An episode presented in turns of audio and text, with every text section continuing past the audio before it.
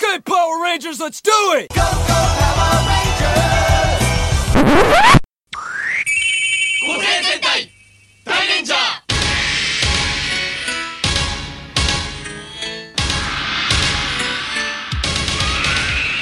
変身だ Welcome to the Super Sentai Brothers. This is the final episode of Live and Let Die Ranger. Uh, it is the internet's best and only podcast dedicated to Gosei Sentai Dairanger. Uh, every week, we have been watching an episode of this show and sharing our thoughts with you, the listener. My name is Matt J. With me, as always, is my co-host and brother Dave. Dave, how are you doing today? I'm good, man. I'm well. Feeling strong. Yeah. Ready to do this thing.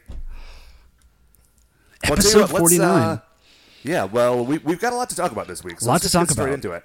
Uh, today, we are watching episodes 49 and 50 Yeah. of Sentai Dairanger. Uh, thankfully, they have done us the kindness of not giving away the entire plot in the titles of these episodes. Uh, Which is cool first of one is them. called It's the Final Decisive Battle, and the 50th episode is called Let's Go! It- yeah, I don't know that you can get a whole lot bit. from that. I mean, if I, aside from the fact that there will be perhaps a decisive battle and that at some point someone will go. I think we can be fairly well confident that's going to happen. Uh, so let's get into it, Dave. First star, what do we got this week? Oh, I'm sorry. Let me back that up. I've already, I've only done this 50 times. Uh, hey, Dave, shining in the heavens. I was gonna say, stars. I'm excited, man. I'm excited to get to these uh, episodes, but we cannot pass by our award-winning segment, Dave. Shining in the heavens. Shining in there the are five stars. What is our first star of the week? Our first star of the week, Matt, is that this is the finale episode. This is it. We have done, after this, we have done the entirety of Gosei Sentai Dairanger. And Looks you have come along with us. Look how far we've come now, baby. on this strange journey through Gosei Sentai Dairanger. Dude, Can you believe? Because this is okay. We're squishing 49 and 50 into this episode, but Right. remember, we also did a bonus episode for the movie. yeah. So this is actually our 50th episode of the Super Sentai Brothers. And we have been recording for upwards of a year because we we worked ahead a little bit, if you remember. So yeah, I think we recorded we recorded the first episode last year, sometime in July. So yeah, it's something been like, that. So we've like been doing this for a months that we year now, dude. That's crazy. I know. Honestly, if you go back and listen to the first couple of episodes, one of the stars in most of them were I cannot believe we I can't- managed to do more than two of these things. Right. Wow, man. And now we're looking at season two. Yeah, season two. So uh, here is what is going to be happening. Um, this, as I've said, is the last episode of Live and Let Die Ranger, but of course, it is not the last episode of the Super Sentai Brothers. Right. Uh, next week, what's probably going to happen is that it's going to be the first of two sort of interstitial episodes where Dave and I are going to get together and we're just going to talk about the season as a whole. Sort of our impressions, our experiences doing the whole thing. We'll Yeah. get a little bit of that at the end today, but we're going to do a full episode, probably not full length, but Yeah. uh, we're going to do something for you next A week where we're going to have a little wrap up. The week after that is going to be another sort of interstitial episode where Dave and I, and if you remember episode, I think it was six of the show, Seven, It was the episode like where that, we did yeah. the movie last year. Um, we had a couple of guests on. It was like a live thing that we did for our annual get together with our friends from college. We're going to do that again, but there's no Jetman movie. Right. And so instead, what I've decided we're going to do is we are going to watch the very first episode, the very first series, Go Ranger. So that's what we're going to do in two weeks' time. And in three weeks' time, we are going to start back up season two of the Super Sentai Brothers Jetman Radio Future. Yes. And then we're going to do it, and it's going to be great. You're gonna be love great. Jetman, dude. So thanks for Which joining with us. Three weeks to finish Jetman. So if you've been listening, thanks so much for listening. We love that you guys love the show. We hope you love it. And uh, tell people about the show. It's a good point to jump on because there's a whole new season, but there's like a whole season of backup. Absolutely. So, so that's our first star. I, I honestly, I could keep talking about how excited I am for a while, but I think we've gotten it just across. So, Yeah. Dave, what is our second star of the week? Okay, second star of the week, Matt, is something that my wife Beth and I did, and you were there as well, actually, yesterday. Is that in Conneaut, Ohio, which is a small Lake Erie side community, there is the largest, I think they said the largest recreation of D Day, of the D Day invasion in the Western Hemisphere it felt weird to me that they specified in the Western Hemisphere because I don't feel like there's maybe a lot of D-Day recreations going on in the Eastern Hemisphere, but but whatever, who knows?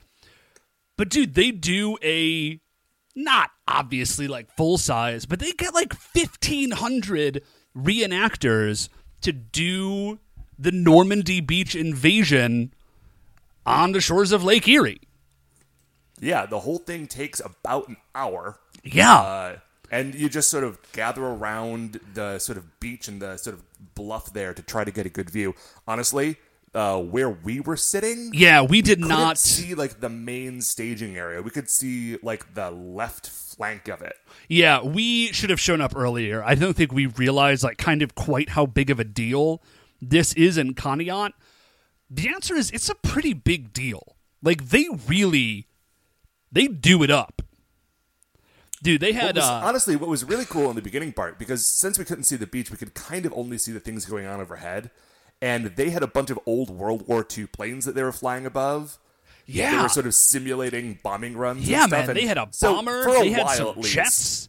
Like the early part of it from our angle was a very loud and smoky air show. Well, cuz they had like was sort artillery of pieces, I could get. think. There Oh was gosh, definitely was an artillery loud. piece. Yes. Yes, there was. There was so much smoke because you know there was just a bunch of dudes Yeah, firing, right. Firing like, off blanks. Like I don't know if they were blanks out of or their machine what, guns but for an hour, and cannon fire and tanks and stuff. There was so much smoke that at one point I thought the sun had gone behind a cloud, and so I looked up and I looked at the clouds, and there were no clouds. it was just a huge cloud of gun smoke. Okay, to be fair, you were wearing sunglasses, so things maybe were not quite so dark. Here was the weird thing for me about the D Day invasion the reenactment of the D Day invasion. Uh, so I'm a LARPer, as you know, and it was very weird to look at the reenactment through the eyes of a LARPer. Because it's like, I was watching them. I was like, oh, okay, so that's where the monsters are like respawning from. Obviously, they weren't monsters; they were like the Allied soldiers. But like, there was like a landing craft on the beach. It was like going back to the NPC shack to grab more guys to bring them back to the beach you know, there were like signals going on so people knew when to do certain things. And also, you could really tell who was like a super intense reenactor and who had just kind of shown up. You know? Like the the differences in costume were noticeable. Cuz like some guys were spot on and other people you could see maybe that it wasn't as as detailed. And you know where it comes in, Matt? Because it's the same. I can tell you, it's the know, same thing I, at I like know Ren exactly fairs. what it is. It's it's the same all over. It's yeah, it's the same at Ren fairs, at LARP, at whatever. It's the shoes. It's the shoes. If you were like really, that's like that's the finishing touch is to have really period shoes, and like no, all very few people do it. Our buddy Ben, you know Ben. Yeah. I can't. Ben tells this story all the time. He's still angry about it because he showed up for his very first LARP event at the age of 14 and got penalized because he was wearing Converse sneakers. Like the rest of his costume was great, but he got penalized for wearing Converse by our friend Bill, actually, who has been on the show. and so Ben's. Have I, do you know the, his solution to this? Uh, no, I don't think I do. his solution was not to get shoes. His Okay. solution was to just not wear shoes for like three years to LARP events. So he just ran around LARP barefoot for three years. Well, I guess that solves a problem. It solves a problem. It certainly does. But yeah, man. So if you live in Ohio, if you live by Conneaut, it's like an hour ish, 50 minutes, like east of Cleveland. It was totally cool. It was a fun thing for the day. My wife, who is a big World War II enthusiast, as you may or may not know if you listen to the show, has actually signed up to be like a recreator for next year. So I think my involvement in this thing is is going to spiral a little bit. We'll see. I'll let you know how it goes. Okay, just let me know if that uh, ends up getting a little out of hand, buddy. so what man is our third If star I of the see week? you start to wear like air raid warden costumes around town, then Just uh, like we might have to have a little sit down. Yeah, if it's like at the event, that's fine. If you see me wearing it, just you know, like to the store, say something. Okay. So, what is our uh, third star of the week, Matt? Uh, third star of the week, Dave, is that I last week at work, the cafeteria had a great breakfast special. This Love is a very low stakes star, but I just wanted to talk to you about it. Okay, So it was a breakfast taco. So it was a uh, it was a Sounds good so flour a flour tortilla, right? Great. They put it on the grill on the griddle. awesome. Uh, the first layer that they put down on that was cheesy grits. On top of the cheesy grits, they had like a sort of like a cooked bulk chorizo. Oh man, Yeah. I'm on board so far. Uh, next, they put on some. Uh, oh god, that's sort of like Chihuahua cheese. You know what Like a like a queso fresca, you mean? Like a Precisely so. Yeah, yeah, yeah, yeah. Like that kind of dry, crumbly. Yeah, yeah, yeah. That stuff's great. that's sort of like dry, crumbly Mexican cheese. Yeah, Love it. Let that get a little melty. Love it. Uh, on top of that, they put some slices of avocado, and on top of that, they put some uh, pickled red onions. Dude, this is just like the work cafeteria. This is just my work cafeteria. And it's, Wow. I'll tell you what, this is the, not a usual breakfast thing for them. Normally, I just get a bagel or a pancake or something. Okay. Because their breakfast is, you know, it's whatever. It's cafeteria breakfast. But they just had this golden moment. shining week, I just had the best breakfast every day. Dude, that sounds great. It was the next week when I came in. It was a uh, it was a real sad moment when I got my bagel again. anyway, that's it. That's like maybe the shortest star we've ever done. I just wanted to tell you about that tacos. I want to eat. I think, you know, Matt, all hope is not lost. I feel like you could recreate that at home. I don't think that's beyond the grasp of a home cook. Probably I'll have to pickle some red onions, but I may have some. That's oh. not a joke. I think Beth actually has some pickled red onions like sitting in the cabinet somewhere.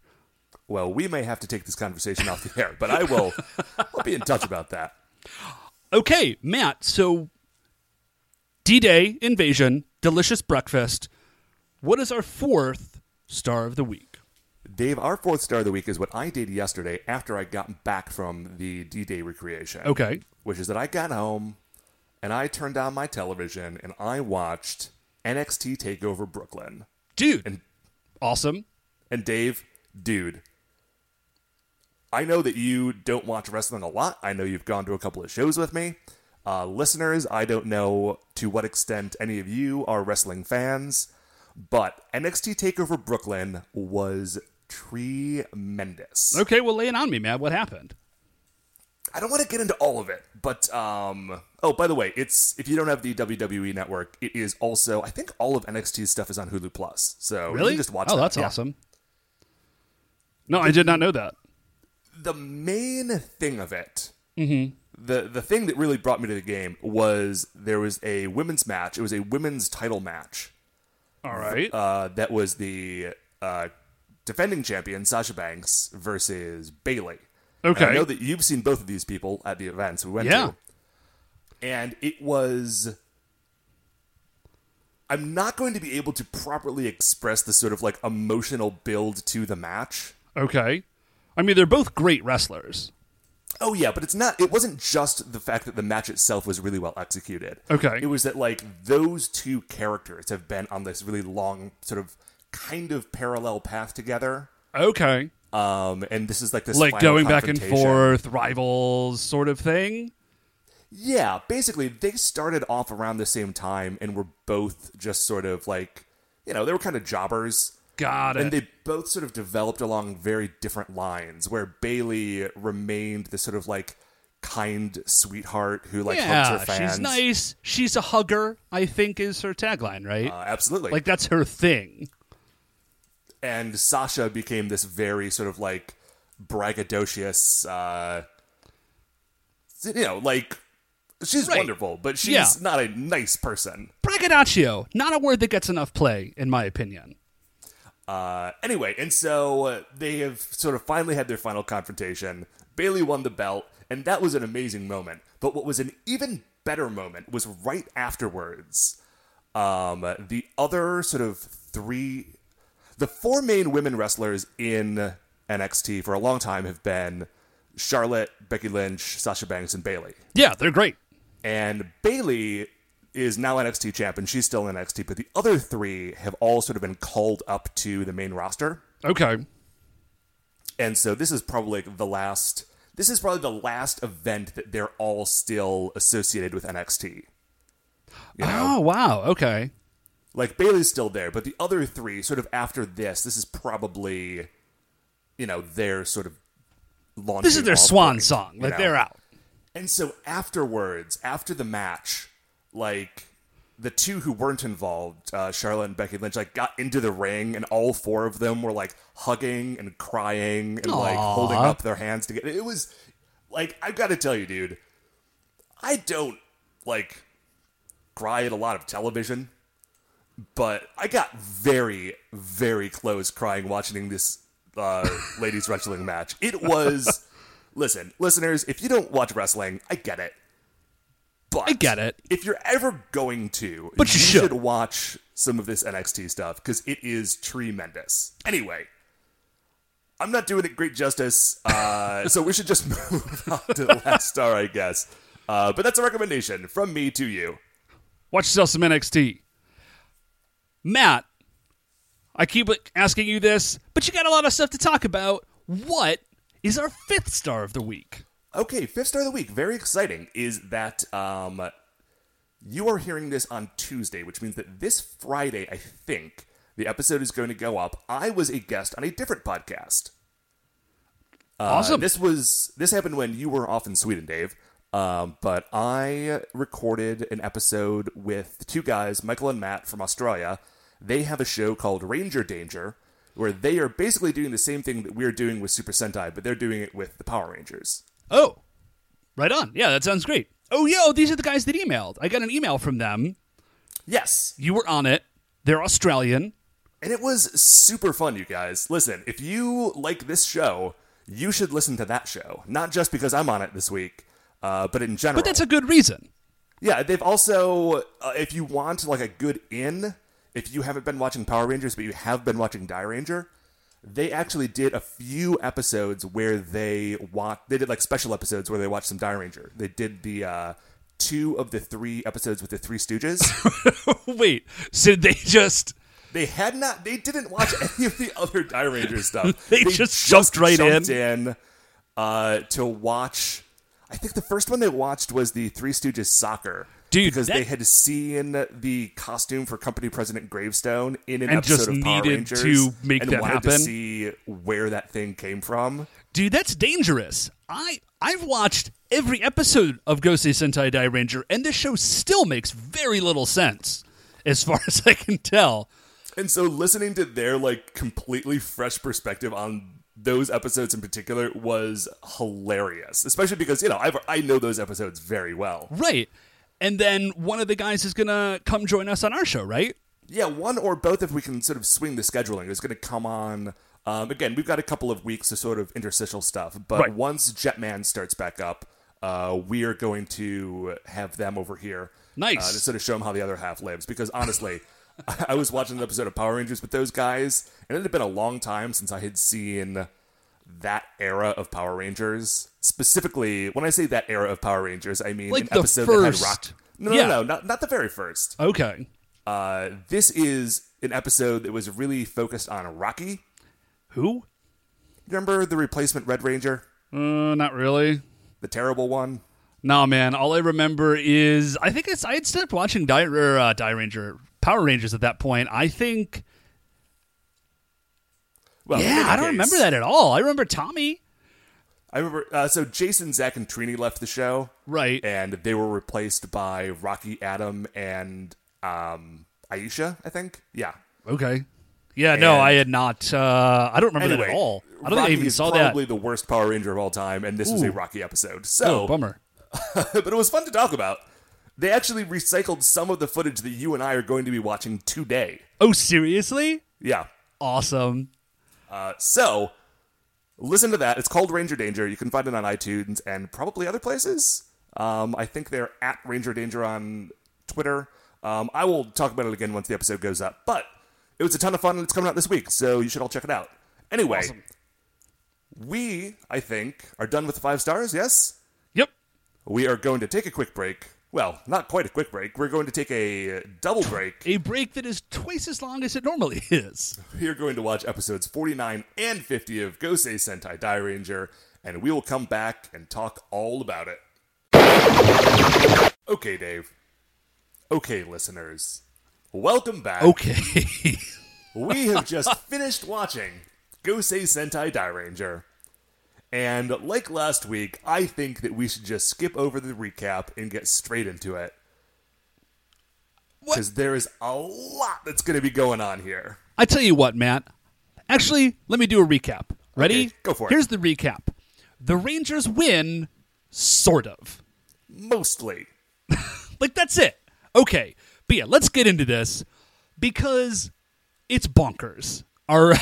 I mean, the whole series has been bonkers, but I have been. It's I've been trying to play this pretty close to my chest because the last couple of episodes, this show just gets completely insane in a way that is distinct from how insane it has previously been. yeah, although it is a comfort that the show ends almost as nonsensically as it begins.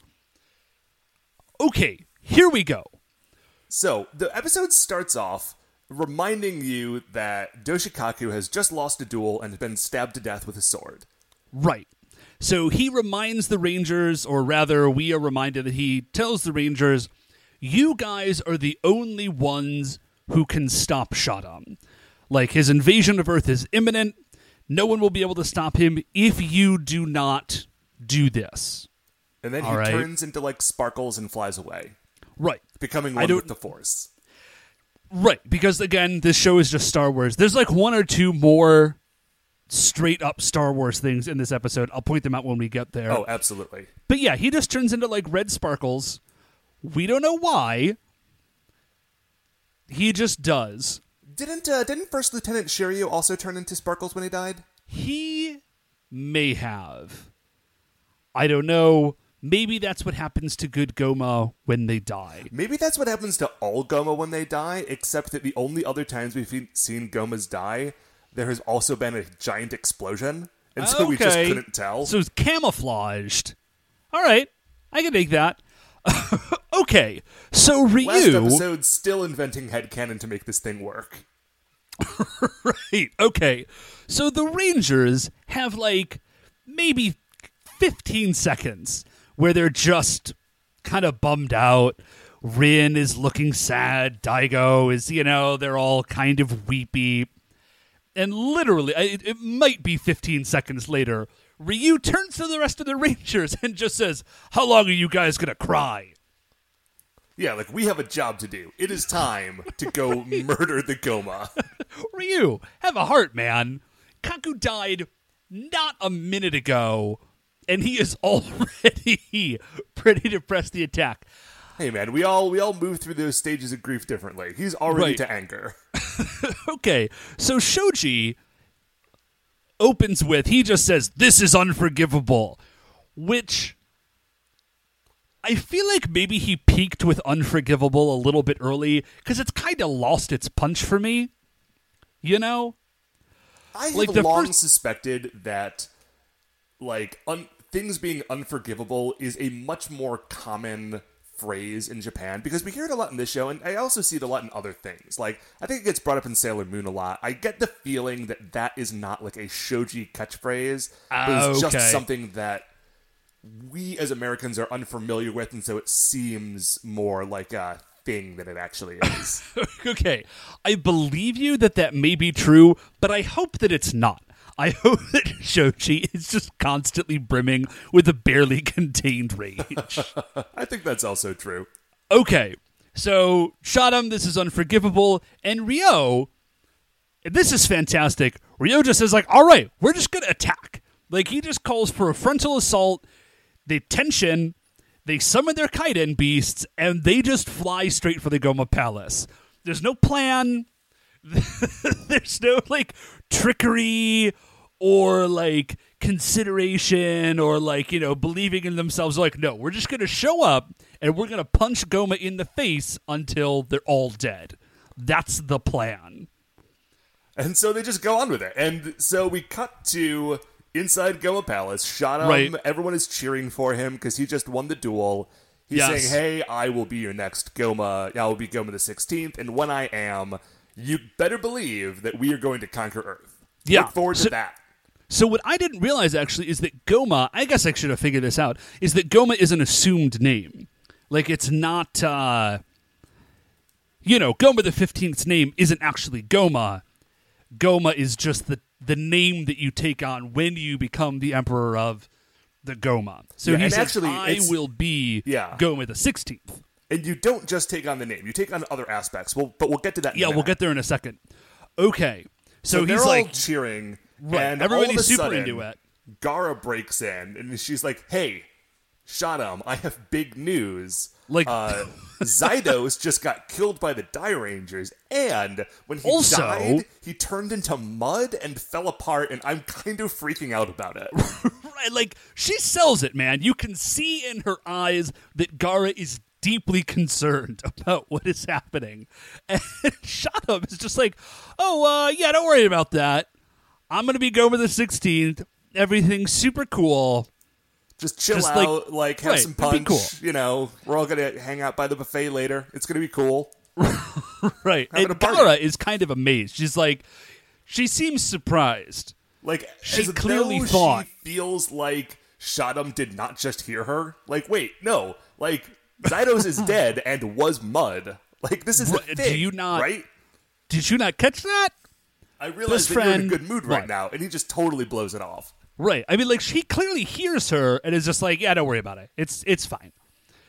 So then somebody runs in and says, "Like, holy crap! The Dairangers are just attacking the palace." And Shadam says, "Oh, um, well, let's go fight them, guys. Okay. Go Imperial Guard, go fight them." Okay. Here is real the quick. next Star Wars thing. right. Summons the Imperial Guard, and they are dressed in red Yes, they are his because again, this is just Star Wars, and the Imperial Guard dresses in red. I do want to point something out though. That despite the fact that the Rangers summon their Kiden beasts as part of this attack, they are just attacking in person. Yeah, like they summon the Kiden beasts as vehicles to get to the Goma Palace, I guess, and never actually use them to attack it. Right. I don't. It's like, guys, you're already you're already flying giant attack robots. Why not just turn into Darbino and punch this thing? Because the episode would be over very quickly. But narratively, it bothered me. So, anyway, so they're attacking. Now, Shadam summons there his are, by the Imperial way, Guard. there are two other members of the Imperial Guard. There are the Oh, Red yeah. Kotopotaros, and then there are two guys who look like color variant or knockoff versions of uh, First Lieutenant Shiryu Yeah. and uh, like Kaku's battle armor. Oh, you know what? I did not notice that that was the case, but you're totally right. I think they just got the costumes and painted them silver. They're like, ah, we're done with these costumes. Those guys are already dead. Just paint them silver. Imperial Guard now. I, I was choosing to believe there was something a little more to it than that, that like Shadam had sort of molded his guards after those two as a trophy for having them dead or something. Well, I guess that oh, doesn't oh yeah. sense, That seems like something Shiryu, would do. It No, that's seem good. like I something like he that. would do. Okay, so they start fighting for a second. Daigo runs up and faces off with Gara, and he's like, Gara, I am your opponent. And Gara says, Yes, just as I hoped it would be. Which is very confusing for a moment because those two have never had, seem to have at least, any particular like rivalry. Well, until you remember that Gara had rivalry with Kujaku, and Right. sort of by association, Daigo has beef with her specifically. And this is, yeah, and that is very explicitly the case as we find out kind of like immediately thereafter. For some reason, they they jump out of the Goma Palace and just they just land in the quarry which it occurs to me is very weird because Daigo needed his Kiden beast to get up to the palace, so you wouldn't think that he would be able to just jump down from the palace. Uh, you know, maybe you can use Kiryoku to cast Featherfall. I have no idea, dude. I don't. Okay, so Uh, anyways, importantly, Rin also follows them out. yeah, not sure why. Eh, just so they can split up the party a little more evenly. But okay, so now it's Daigo and Rin versus Gara in the quarry. Everything circles around back to this stupid quarry. Okay, so Daigo, he's like Gara, you were part of the Dai tribe. Like Kujaku sacrificed herself to save you. I can't believe this. Like, how are you still with the Goma? And Gara's like, what, you thought no, no, no, you don't get it. I sold my, she says, I sold my soul to the Goma. That cheap sympathy gets nothing from me. Attack! Daigo's like, wait, attacks. cheap sympathy? Like, what do you mean cheap? Like, Kujaku died. She's dead, man. Anyway, Gara She's dead continues to and- not care. She used the sacred peacock tear to restore you to sight and health. Like, this is kind of a big deal. But I, I think the idea maybe is that Gara is like 6,000 years into this grudge and darned if she's going to give up on it now. Yeah, like she Is is the vibe I get. She is too far gone. Yeah. So By the jump- way, in a minute, we will discover there is another reason why she is refusing to be a good person, but we will return to that shortly. yeah, dude, Matt, listen, I'm just going to say we got to stop jumping ahead and be like, there's something crazy about to happen in a second because we will never get through this because this entire episode is one insane moment after the other. Okay. So, just heads up, there's a bunch of like weird cuts here. So, Yeah, we're going to do our best to keep it that. straight. okay. So we jump from there to Shadam. He like runs around a corner and kind of teleports through this door. All right. And then- Rio follows him, right? And tries to open the door. But the door And gets- explodes on him. Yeah, the the door is like booby trapped or something. So And Rio we can't get in. out in the moment that this door was the door to the Goma the 15th throne room. Right. So Shadam runs into this throne room and says, like, hey, listen, the Dairangers are attacking. And Goma says, okay, we'll kill him. Like, Goma's not super concerned about it. He's like, yeah, just murder those fools. Shadam says, I will, but you need to give me, and what's it called, Matt? The It's called like the earth shaking jewel or something like that. That's Right. I'm sure that that is like a weird translation thing. There's probably a better thing to call it, but for the sake of this episode, we're just going to call it the earth shaking jewel because that's what I think the translation said. It's something like that. And I think the vibe is that it's supposed to be it's like the Yo Ryoku Tenpo Rai Rai Jewel. Yes, that is the vibe that I'm getting. And whereas the Tempo Rai Rai jewels for the uh, Dairangers and uh, Kameo, there are like seven of the things. For the Goma, there's just the earth shaking jewel, and it's this giant red crystal that the Emperor uses, and it's sort of his the source of his power, the way he keeps control, the reason that no one can ever challenge him is because he has this huge magical artifact that no one can touch. Right. So Shadam says, like, you gotta give me this thing. and Goma's like, listen, man, you like you've gone too far. Like, no. What are you, crazy? I'm not giving you the jewel. I'm still going with the fifteenth.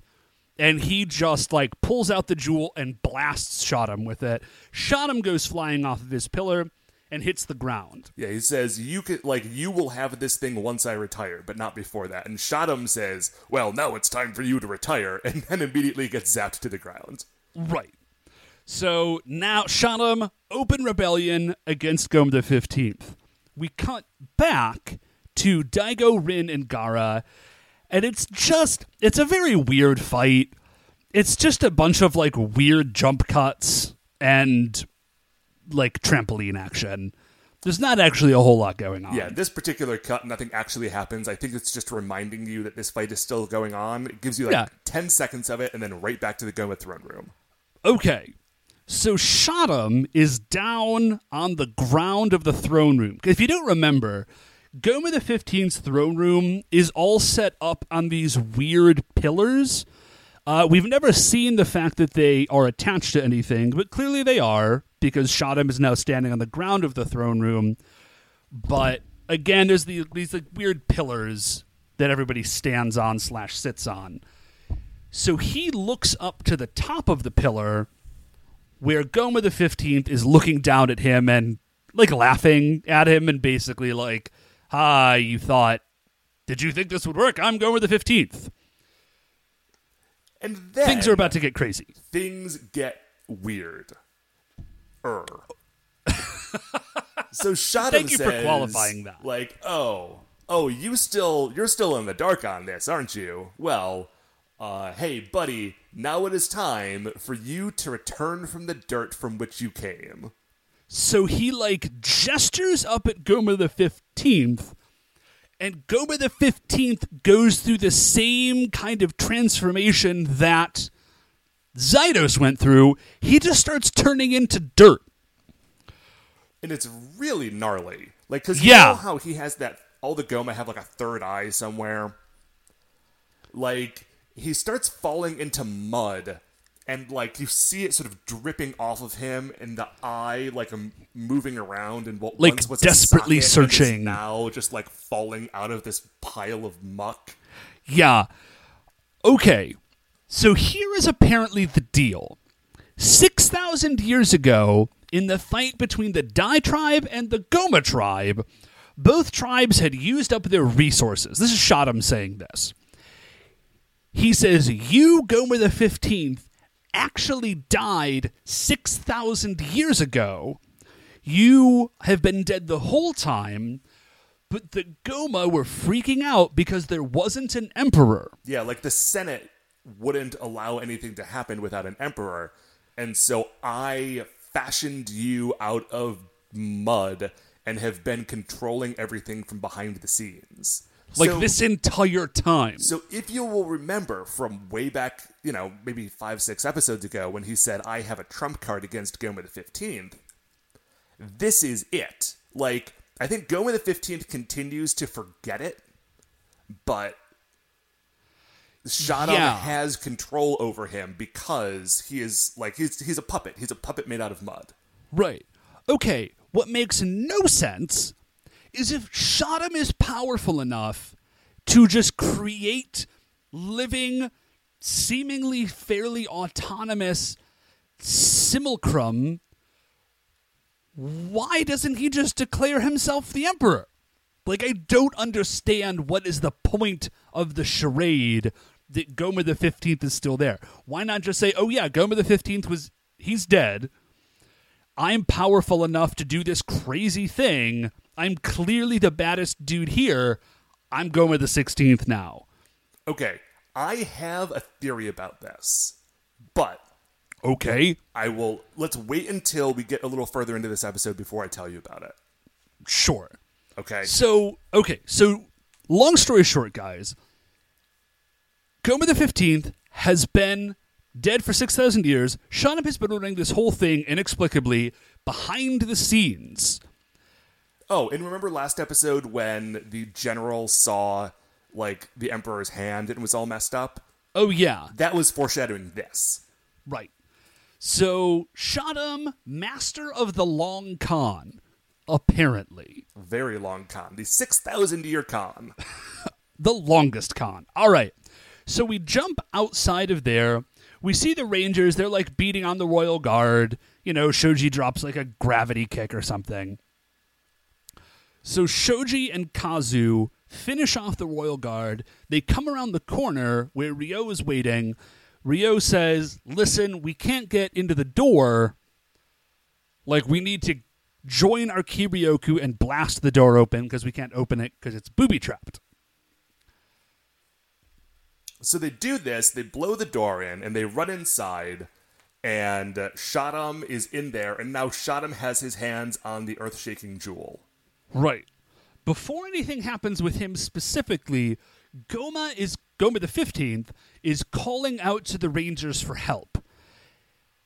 Yeah, he's They saying, can't I do anything." A puppet. Like somebody help me! I'm made out of mud. What's going on? It's weird and unsettling. Every time that Right. happens, it's very unsettling. So so basically, Goma the fifteenth is simultaneously dying slash experiencing a horrifying existential crisis. And he's dirty. Because, yeah, what, okay, so this is the insane part. Even when Shadam is like, oh, yeah, you're a mud puppet, Goma the 15th is not like, oh, okay, I'm a mud puppet. Oh, yeah, right. This entire, none of this actually matters because I'm just a mud puppet. Bye. Like, he maintains his independent consciousness as his mud puppet body is dissolving. yeah, it's. I mean, it's horrifying. It's heavy, man. It's legitimately horrifying. if horrifying on the sort of like a small like kids show scale, like it's genuinely a creepy, creepy moment. I wonder, Matt. Okay. So you know Neil Gaiman, right? Sure. Uh, he wrote a story called Coraline, uh, which they then made into a movie. Have you ever seen it? Yeah, it's really good. Okay, yeah, it's super good. It's also super creepy. Apparently, they had like when kids watch that, like they did some interview. I was reading something about this that they did an interview, and kids were like, "Oh yeah, Coraline, like what a great story. It's fun, it's crazy," but they were not creeped out by it. Like it was scary because it's like exciting and stuff, but they didn't find it like unsettling and creepy. But like every adult that I've ever talked to that saw has seen it has like, oh yeah, no, it's really strange and unsettling and weird. And so I wonder if this is the sort of thing where like if you were a kid, you're just like, oh yeah, mud puppet, he was a bad guy, dead mud puppet, whatever. Go Dairangers. But as an adult, you're watching it and it's very you know what I'm saying? I, I totally understand what you're saying, and I think that you may be right. I feel like that's got to be the case because otherwise this would not be okay for kids to watch. Okay, so uh, cut away from that scene, and we're back to. Oh, I'm sorry. Don't cut away from that scene quite yet.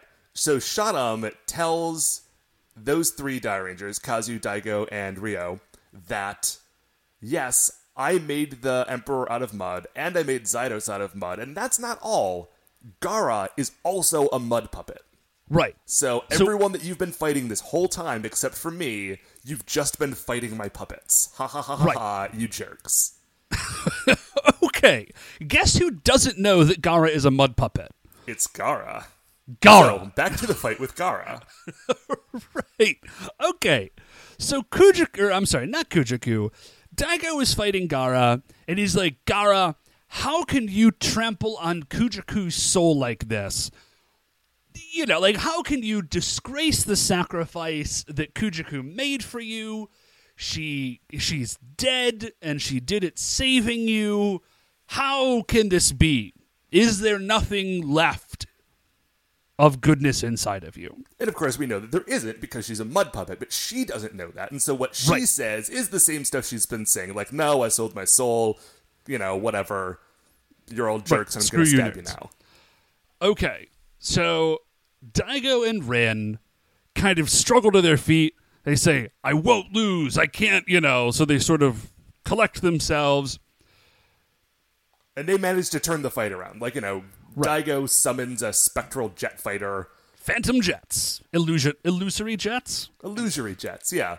Uh, Rin throws some whirlwinds at her, and they turn the tide, and they get Gara to a place where they're just going to go over and stab her in the face. Like Right. they walk So they- over, Daigo pulls out his sword, has it up to her face, and is like, "Say," and I think it literally says, "Say your prayers." If he doesn't say exactly that, it's basically say your prayers, right? Gara says, like, curse you, Daigo, something, something. He's about to deliver the killing blow, and all of a sudden, he untensions, as does Rin. Their Tenpo Rai Rai jewels sort of like float up. They look up to where the energy has drifted, and Kujaku appears. She says, Daigo, like, wait. And then she turns to Gara and says, Gara, Your soul has already dead. ascended, is what she says. right, your soul has already ascended. She turns to her side, and the soul of Gara is there. Like the actual Gara that died however many thousands of years ago. 6,000 years ago. Like when that Gara died, she ascended to like Dai tribe Heaven or something. Okay, so first question What do you have to do to get into Dairanger Heaven or whatever?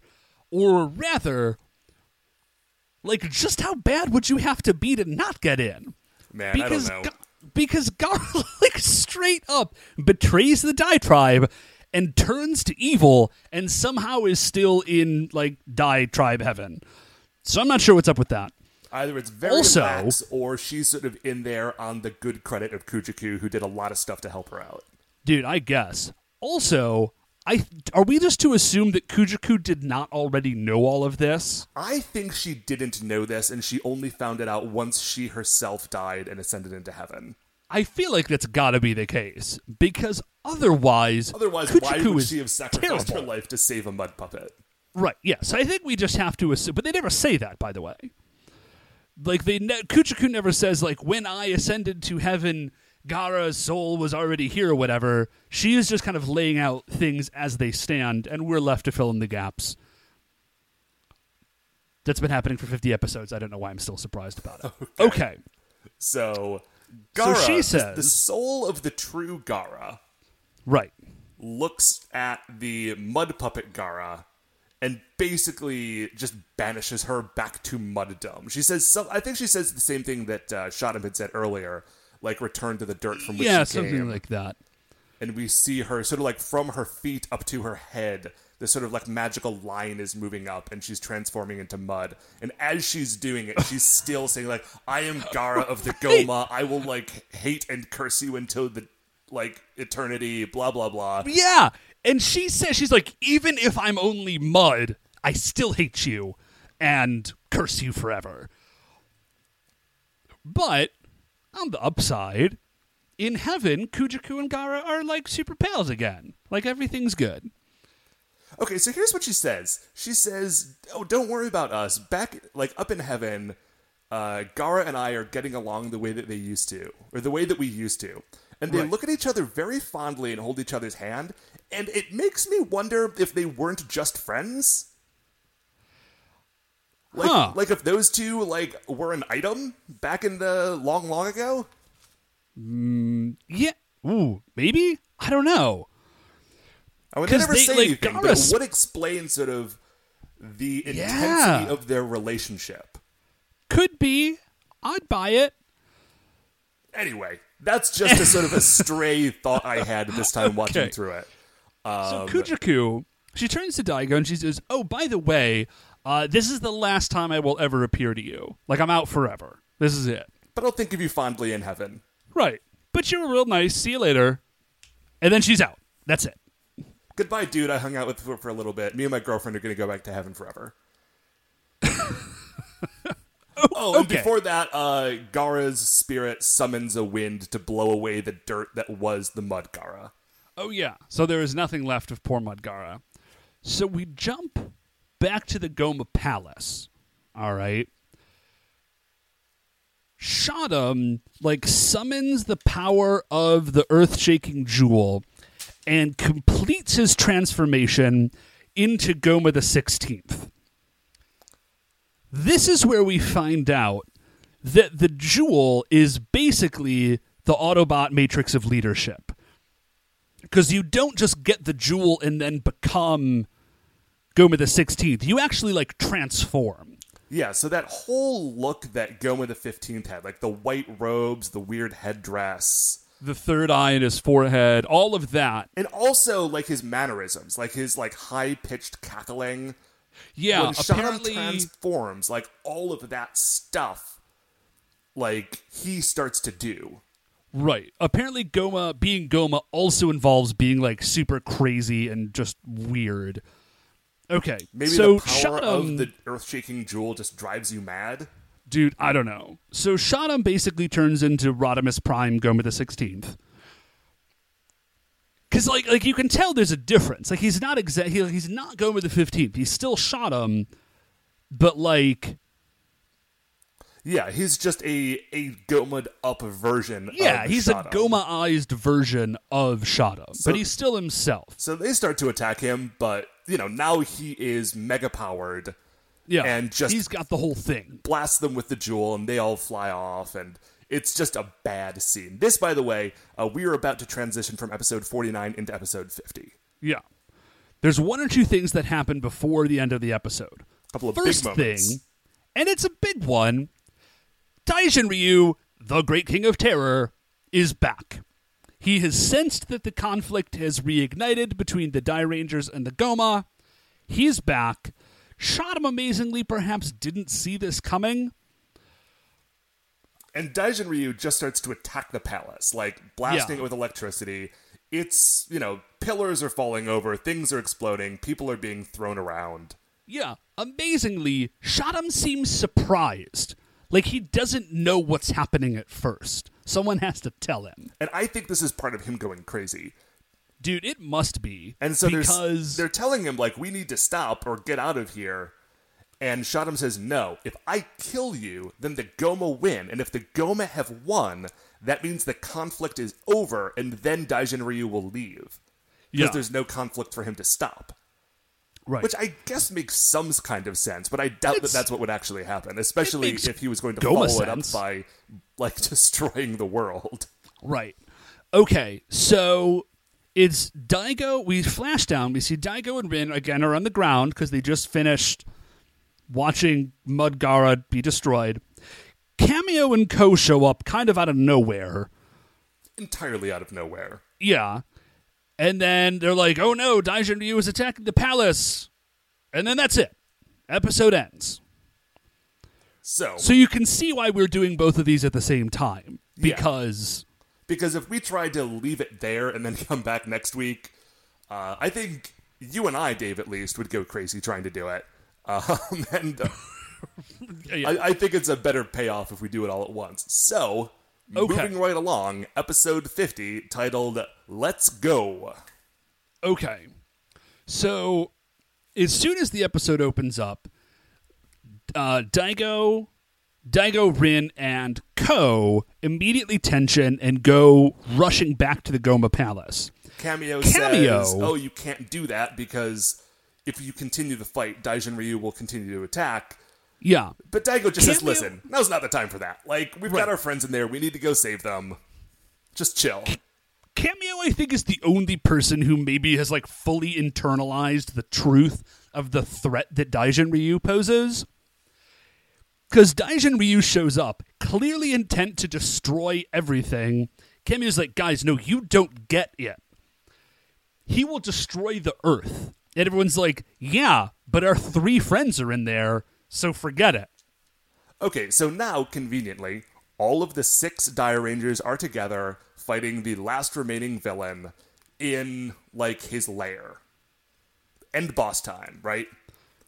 Right. Or so you would think. It's actually a very you would- weird last fight. Yeah. Okay. So basically, Shadam has this move that he does with the earth shaking jewel where just like red lightning flashes out and attacks everyone that he's fighting. So he just kind of keeps spamming this one move. And Ryu has the brilliant revelation that, hey, he's got that jewel, we've got these jewels, let's use ours to counter his. Right. Amazingly, this works. Yeah, this is the exact right thing to do. Right. So they just pull out their jewels and they all just point them at Shadam and like all like a beam of energy shoots out of everyone's jewels and shoots over at Shadam and does something. It's you know, it zaps him.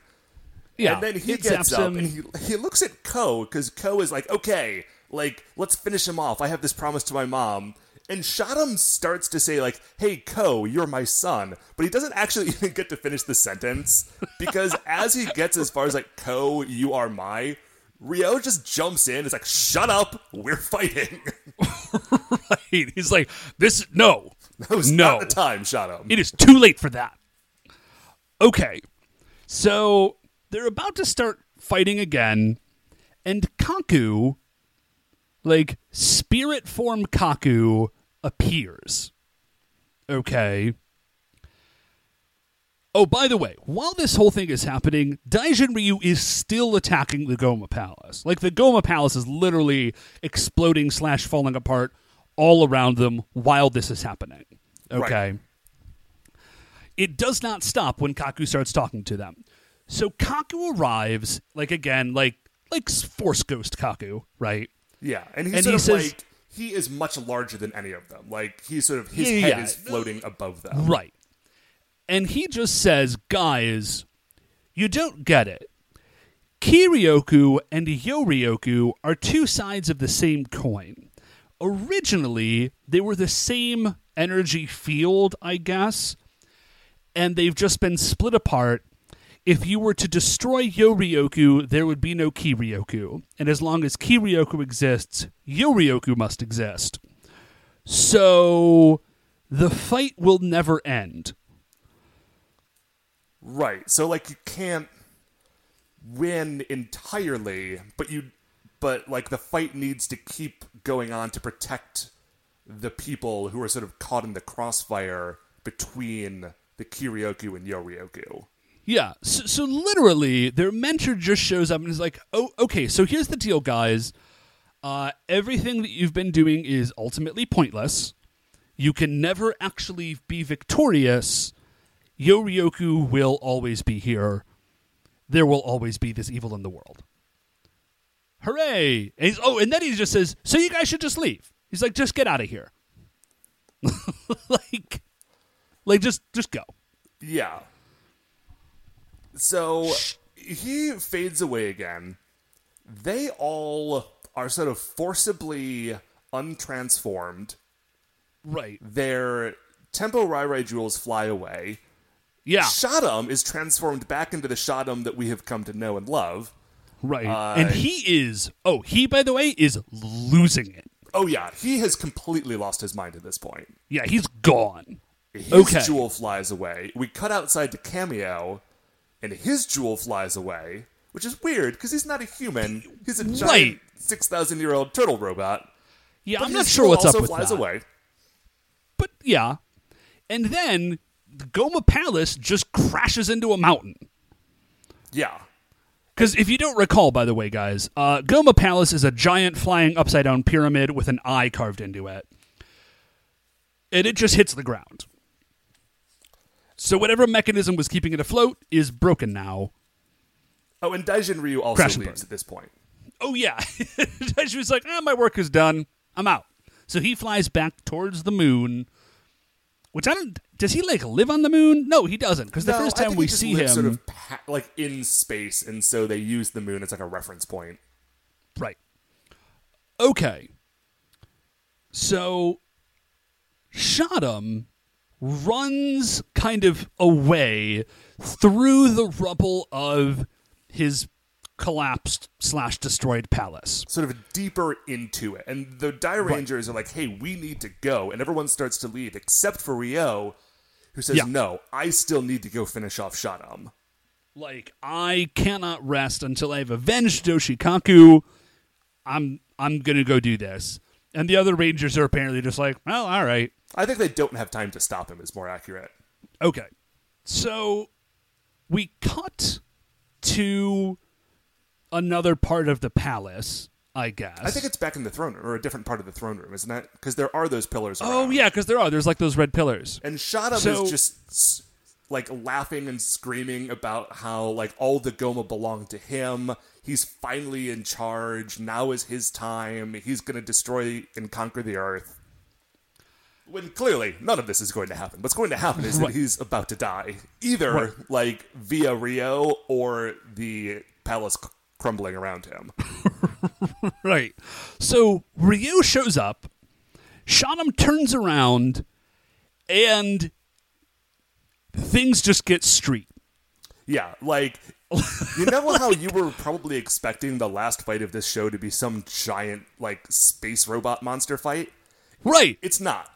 It's not. What happens is Shadam pulls out a switchblade, and then they have a fight. It's just right. Like neither of them have their powers, and there's right, one like West knife. Side Story style. Just yeah, he just pulls a shiv on Rio. And they're like going around. It looks like the Michael Jackson video. Like they're just circling each other. and they tussle. Shot has a knife. you know, He and rushes in on Ryo. yeah, and he sort of like pins him against a pillar, and you think for a second that he has stabbed Ryo, but then when you look down, like the camera cuts away, and you see that Ryo has managed to turn the knife around on Shadam and has stabbed him in the stomach. Right. So Shadam stumbles back. And now we find out that Shadam is also a mud puppet. Yeah, like instead of bleeding blood, like mud starts like pouring out of his mouth and out of his wound, and he just has no idea what is going on. Right. Shot. Okay, so first of all, real quick, we do see Shadam uh, the same sort of thing as like the eye frantically looking around in the mud socket. I don't know why they keep showing us these eyes, but they do. It's creepy and weird. Anyways, I think that's probably So- why they keep showing it. Yeah, probably. So Shadam is also a mud puppet, and he is completely surprised by this. He had no idea. Yeah, like he knew that everyone else was a mud puppet, but he was convinced that he was really Shadam. Yeah. Okay. So So it- he collapses into a pile of mud. His eye, we just see the eye sitting on a pile of mud, and it's like glowing slash like crackling with electricity. and Ryu is like, "Oh, well, now it's time to go. It is time to go immediately." Right. So we cut away from there. I'm just okay. Sorry, I'm just going to say this again. Shadam, the guy who created all the other mud puppets, is himself a mud puppet. Please don't forget that. Okay, it's important. It is hard to forget. Hey, listen, man. Just, just Okay. okay. Just remember this. All right. So we cut away from there. We see the Rangers. They are looking at the palace. They are obviously concerned because, as far as they know, Ryo was still in the palace and he's maybe possibly dead now. Cut to a sunset, and then sort of we see Ryo fade in, walking out of the sunset. And he sort of collapses, and they all run over to him. It's like, "Oh, like Ryo, you're alive. You're safe. Thank goodness. You had us worried. Yeah. You idiot." right. Playing in the background is a song that is like 95% taps. Like dun dun dun bum ba bum. And then it just changes. It could just like I don't know why. Why would they just change it? Taps is like you can just play it. You could just have taps, Dairanger. But they change it. It's not taps. And then Ryo explains the whole thing. Yeah, he's like, "He's dead. I got him. He was also a mud puppet, so that's weird." Right. And everybody else is just like, oh, okay. Shadam was also a mud puppet. Crazy. No one asks any questions about this. Just, they all just accept this. And then we cut away, and you just get like a voiceover of Rin, and she's saying, "And that's how the Goma were defeated." And you see That's them it! all like running together in a park, Yeah. just sort of, O- like okay. out for like a, a jog, I guess. And the over the voiceover says, "For a while we were worried because Shadam was also a mud puppet, so we were worried that like someone else would show up, but nobody did. So Nope. I guess we we all decided to finally disband the Dairangers. Yeah. Okay. I'm just going to tell you so you're not in suspense. It is never explained who creates Shadam the Mud Puppet. Ever. Okay, here is my theory that I referenced earlier, and I will now tell you. Okay. My theory is that the force of Yoryoku did it. Okay. Like, somehow, you know how, like, Mother Nature slash Kiryoku sort of, you know, by fate has put the Dairangers together and done all of this stuff and powered, the, like, created and powered the Kiden beasts and gave birth to Wong Tiger and did all of that sort of thing? My theory is that the force of Yoryoku, in its sort of equal and opposite way, has recreated the Goma 6,000 years later entirely out of mud so that they could relive this battle so that the two forces can exist in conflict. That's my theory. And I had to watch the show twice to think of that. And I don't know if that means that I'm dumb or that my theory doesn't make any sense, but that's my theory. No, no, no. That listen, dude, that makes as much sense as anything else. Like that works? Sure, why not? There's got to be some reason because at first I was like, did is there some is there like a secret other villain? I was like, no, there can't be a secret other villain because this is the last episode. So, Right, there are no more secrets to reveal. right. So sure, the force of Kiryoku has created the Goma Yoryoku. Yoryoku. It's 50 episodes in, Dave. It's Yoryoku. Come on, man. Listen, man, We've been Okay, recording no, for a that's while. fair. That's fair. Okay. Sorry, I was going to retort, but you're you're right. I should be able to keep that straight at this point.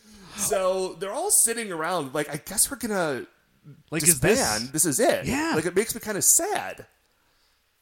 But but I guess there's really no reason. And they're like, well, you know, we'll still be like, Around. we'll still be pals. Yeah. We're still like, nope, guys, nobody's like dying, but they are super duper sad about it. Like they're crying. Well, you know, it's like the last day of school. If school was saving the world from evil mud monsters for a year, I guess. which would be So- awesome school. Right. So Shoji says, guys, we'll all, you know, we'll return to our original lives. Like, you know, Rin, you'll go back to college. Kazu, you'll be a beauty technician.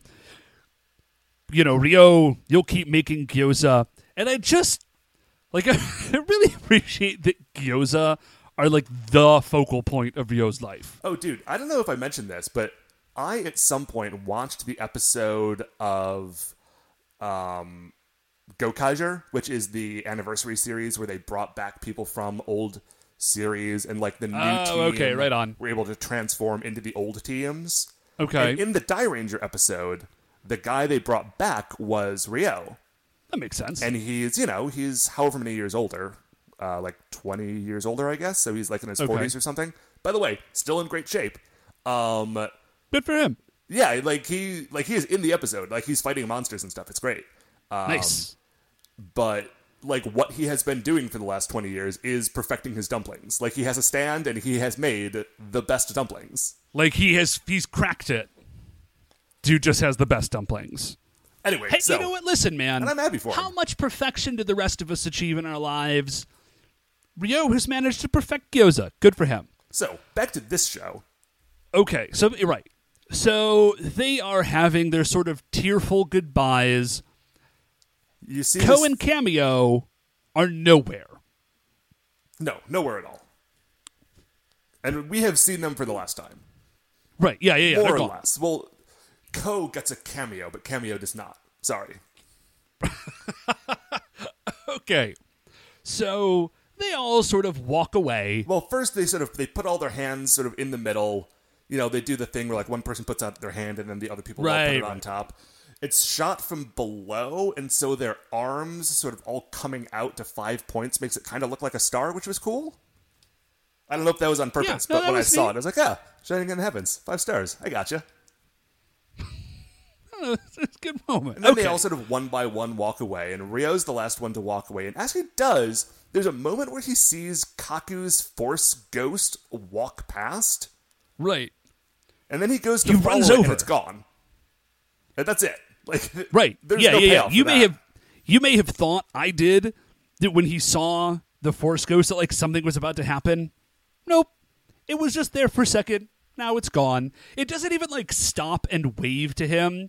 Like we don't even get a return to the Jedi moment where like, you know, Luke looks over and the force ghosts are kind of looking on approvingly. Kaku doesn't even look over.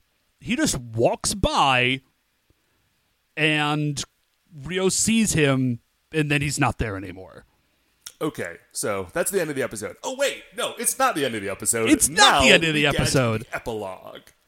Okay, so we see we see a computer screen, and like Rin is, I guess, writing her memoirs, and she says, 50 years have passed. Amazingly, Rin still lives in the same apartment with the exact same decor, and technology has not advanced at all in 50 years. And uh, she gets a phone call, and the phone call is from was it Daigo? I think it's from Daigo. Yeah, so she gets a call from Daigo. She says, "Oh, yes, it's almost time for the Dairangers reunion. I'm just about to leave. Oh, Ko can't make it. He's in an executive meeting right now." And it Okay. cuts over to a picture frame. It's amazing. they do not get well, like we see a picture of what is supposed to be adult Ko, right? right. What they did not do is just get a grown up. What they, What they did in fact do it's a picture of the actor who played Ko, but like he's in a suit and he's wearing glasses and he has like this fake mustache glued to his upper lip. and like like really low grade old age makeup. It is great. Okay. So we cut away from, we cut away from there and they are having their Dairanger like reunion dinner. They are having it in their old secret base. So they're back Okay. to Murder Basement. Right, yeah, sorry. They're back to Murder Basement. And they said that 50 years have passed, but everyone looks ancient. Okay, they look like cartoonish ancient. Yeah. And they are like, oh, they're like walking around with like their hands on their backs, like just really bad, like super stereotypical, like pretending to be an old person stuff.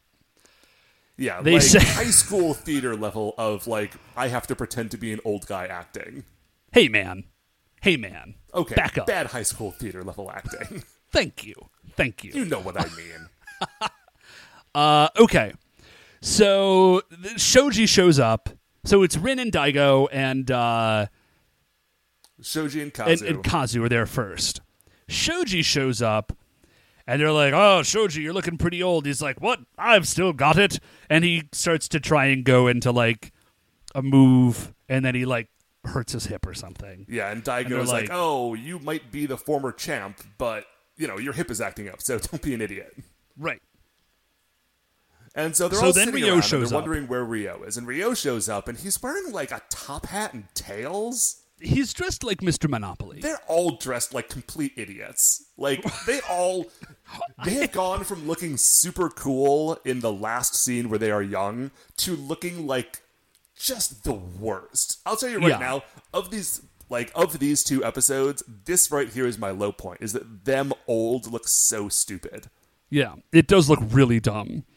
So, but Ryo runs in and he says, Guys, the Goma have appeared. Like, they're attacking. And they're like, What? Ryo, you must be senile or something. And he's like, No, seriously, turn the TV on. I think what they're saying is like, listen, I know we're here for the reunion, but come on, man. Like, you don't need to do that. Right. He's like, no, yeah, no, seriously, they are actually attacking. So you turn the TV on, and it's just Baron String. Like the very first monster that they fight, Yeah, it's it- him It is a again. repainted Baron String. Right. Uh, and he actually, and then it cuts away, and you just see him, Baron String. He's already giant, and he's like, "I'm the new Baron String," and he's just attacking. So it's not even supposed to be like coincidental. It's very explicitly just the whole thing starting over again. Right, like he was the Um, first monster before, and he's being bookended by this guy now who is the first monster for the new generation. And speaking of the new generation, we see five very familiar faces run up to challenge him. Right. It is. It's just the same. It's just the Dairangers again. It's the exact same actors in like slightly different costumes. Uh, some of their different costumes Okay, are sorry, cool. not slightly different costumes. Entirely different costumes, but it's very obviously just them again. Oh yeah, and like most of them look cool. Ryo, and they are all the grandchildren of the original Dairangers. Right. This is the this is the idea. Um, uh, like Daigo looks awesome. He's got like a his hair is slicked back, and he's got this denim jacket. Uh, Right. Kazu Shoji has looks like kind of crazy. Kazu has like blue hair that's all spiked up. Yeah. Ryo's grandson is like a weird Poindexter in like a checkered suit. and a bow tie and like really Yeah. thick framed glasses. It's not a good look. Yeah, it's it's fun. It's, it's not something I'd want to watch a whole series of, but it was fu- fun for the moment. And they Okay. say we heard about this from our grandparents, and we have been training in secret in preparation of this day. Right. So, at any point here, I am expecting it to freeze frame and be like, you know, and that's it. And it just doesn't. Like, it just keeps going. So they arrive. The Rangers are like, oh, no way. Like, our grandkids, you know, give them what for, young feller, is the idea that I get. Um, and then the new Rangers pull out their Tenpo Rai Rai jewels. They summon the Kiden beasts. At any point, again, at any point, cinematically, it would have made sense to freeze frame. They do not. They go through They do not. the entire fight. Right. Like, they summon the Kiden beasts. They go through the entire Bujin Henge. Daireno shows up. He, like, punches on the new Baron string for a couple of minutes. Like, they just go through an entire fight. And then actually, you got up to go to the bathroom because you thought the episode was done. Uh, Oh, yeah. it was not. It wasn't? Like what you thought was the credits was actually like a whole scene where each one of the Dairangers went had like a flashback of moments throughout the show. It was like a whole flashback montage. Oh, And wow. the Yeah, I guess I shouldn't have gotten up. that. Daireno does like the big sword attack and kills Baron String, and that's the end. Okay. So, So, yeah, man. the power of Yoryoku has yet again like recreated the The Goma, Goma, I guess. and the Dairangers new generation are back to fight them again to protect humanity from being collateral damage in the ongoing fight between Kiryoku and Yoryoku. I guess. Yeah. So, what is it? Uh, what was it about war, Matt? Oh, um, that it never changes. Yeah, yeah, yeah. War never changes. Everything old is new again. Uh, And that's the show. that's it. that's Dairanger, Yeah. guys. That's Dairanger. The struggle and triumphs of our heroes were ultimately meaningless because it's all just starting again. Yeah, but you know they protected a lot of people in the meantime. I guess. That is honestly that is the weird thing about this show is that in the end it does seem to sort of cheapen the actions yeah. of them, but it also I don't know, I kind of like it because it also makes them part of like a greater mythology that sort of like is reborn Right. every generation. So I'm, I'm kind of able to balance that out and come away liking it. I, I like the show in general. Don't get me wrong. Oh yeah. No, I'm I'm still pretty into it. But the ending does twist the whole thing on its head in a way that, if you look at it one way, is very cool, and if you look at it the other way, kind of makes you feel like you've wasted your time. yeah, in a weird way. Okay, But so that's it. That's it. We are going to do a uh, sort of bigger reactions like mini-sode next week. But Dave, for now, what was your high point of this week? Okay, so for, uh, my high point, aside from just the fact that, like, you know, crazy, the show's over, the good guys won, kind of, you know, the a moment that really stood out to me as super cool was the fact that being Goma, the whatever, is not just like you don't just assume the throne that it is this sort of like weird transformative thing that there is like a mantle of Goma the blank that you take on when you take over the Goma tribe. I thought that was like a really cool. It's like a neat piece of mythology. It is You know cool, what I mean? It's you know, like one of the strong points of this show that we've brought up t- time and again is that the slow and steady rollout of what turned out to be a very interesting mythology, not just of the Goma, Yeah. but of the whole sort of mythos of thing. the show. Yeah. Like they just did a very cool job of world building that they honestly did not have to do. Yeah, I think that is I think the thing that I've been sort of most consistently impressed about with this show is that it's a kids show, but it's obvious that they took it pretty seriously, which I dig. Okay, so what is your low point? I think my low point is the, just the weirdness of the mud puppet. And again, I, I know we talked about this before that maybe it's like something that as an adult I find like kind of strange and creepy, and if I were a kid I wouldn't be bothered by it. But it really did. It was very, it was very disconcerting. The like the weird existential crisis mud puppet. What I'm sentient, but I'm mud.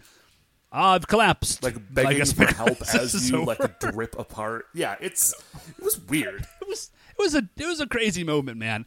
And also that they never explain why Shadam himself is a mud puppet. Yeah, like we were able to sort of headcanon that one, but it would have been nice if they had given us a little something. Right. Uh how about you, man? High point? Honestly, okay, there's a lot to like about these last two episodes. But something that has stuck with me is I really like the last fight of the show is just like a knife fight between two guys with no powers. It's such Yeah. sort of like a weird decision, and I think it works really well. It just boils everything else away. It's like a hero and a villain, like in a deadly fight. It was cool. It's a cool, like I, I can't think of any other things to say about it, but like you know, it's a neat moment that I really didn't expect the first time I saw it. Right, show. like down like it gets down to the nitty gritty and this is where this conflict ends. And no, it was it was cool. How about uh how about a low point, Oh, man? I mean, like I said earlier, my low point is the dumb old person costumes that they put them in. yeah, they that could was have kind of done a bummer very of an cool end. job with that and made them, you know, like cool, Like awesome- ambulatory yeah, old no. people. Right, instead of weird cartoony old people.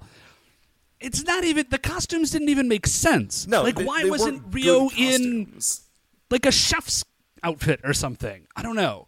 And like the bald cap that they put on Daigo made his head look gigantic. Yeah, it was just strange. Like it's it just looks dumb. But I mean, I guess a counterpoint to that is that the young second generation of Dairangers do look pretty cool. It's with the exception of Ryo, who looks like a weird sad nerd. Yes, well, hey man, What he's a do? weird sad nerd that gets to be the Red Ranger. You know what? Fair enough. You know what he's dressed like? He is dressed like one of the original X Men, like hanging around the Xavier School in like the first five issues of X Men. If you sort of put that image in your head. Yeah.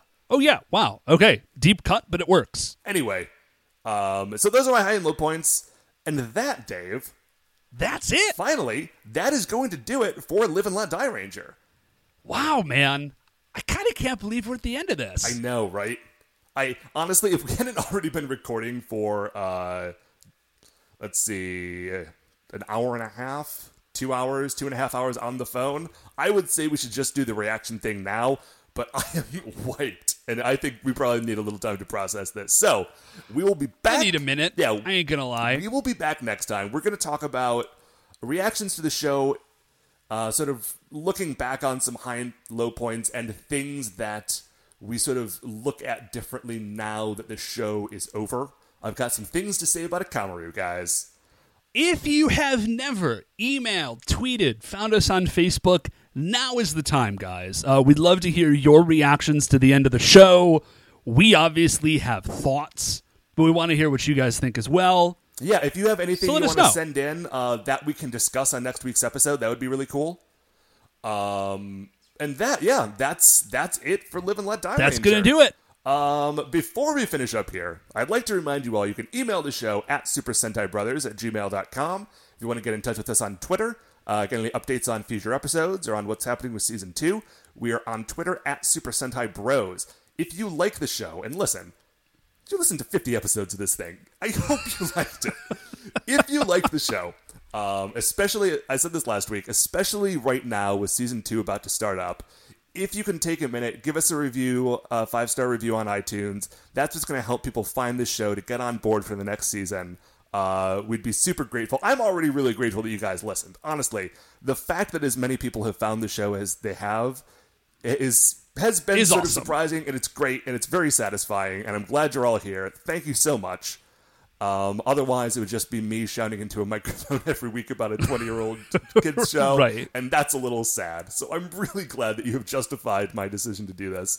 Um, especially because I also roped Dave into it and I would feel very badly about it otherwise. So, No, man, it's great. I'm having a blast. uh, thank you all once again. The Super Sentai Brothers are a production of Retrograde Orbit Radio. We are the Super Sentai Brothers. I'm Matt, I'm Dave. And we'll see you next week.